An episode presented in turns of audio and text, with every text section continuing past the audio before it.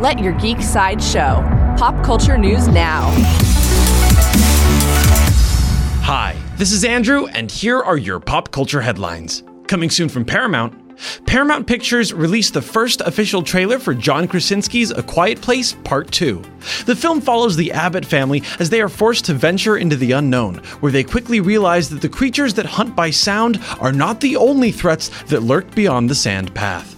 A Quiet Place Part two will sneak into theaters on March twentieth. New from C W Seed. C W Seed released a motion poster announcing the release date for their upcoming animated series, Deathstroke: Knights and Dragons.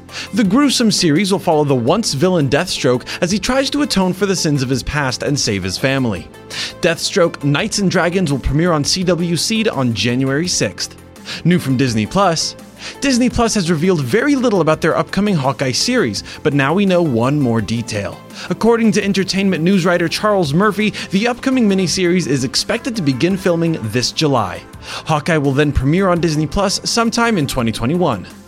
Also from Disney Plus, on New Year's Day, Disney Plus released a promo highlighting the new content coming to the streaming service in twenty twenty. And while we thought that WandaVision would premiere in twenty twenty-one, the video announced that it would be coming in twenty twenty, right after The Falcon and the Winter Soldier. There is no further news about WandaVision at this time. This has been your Pop Culture Headlines, presented by Sideshow, where pop culture is our culture. If you want to watch the full Quiet Place Part two trailer or get more ad-free pop culture news and content, go to Geek Sideshow dot com. Thanks for listening, and don't forget to let your geek side show.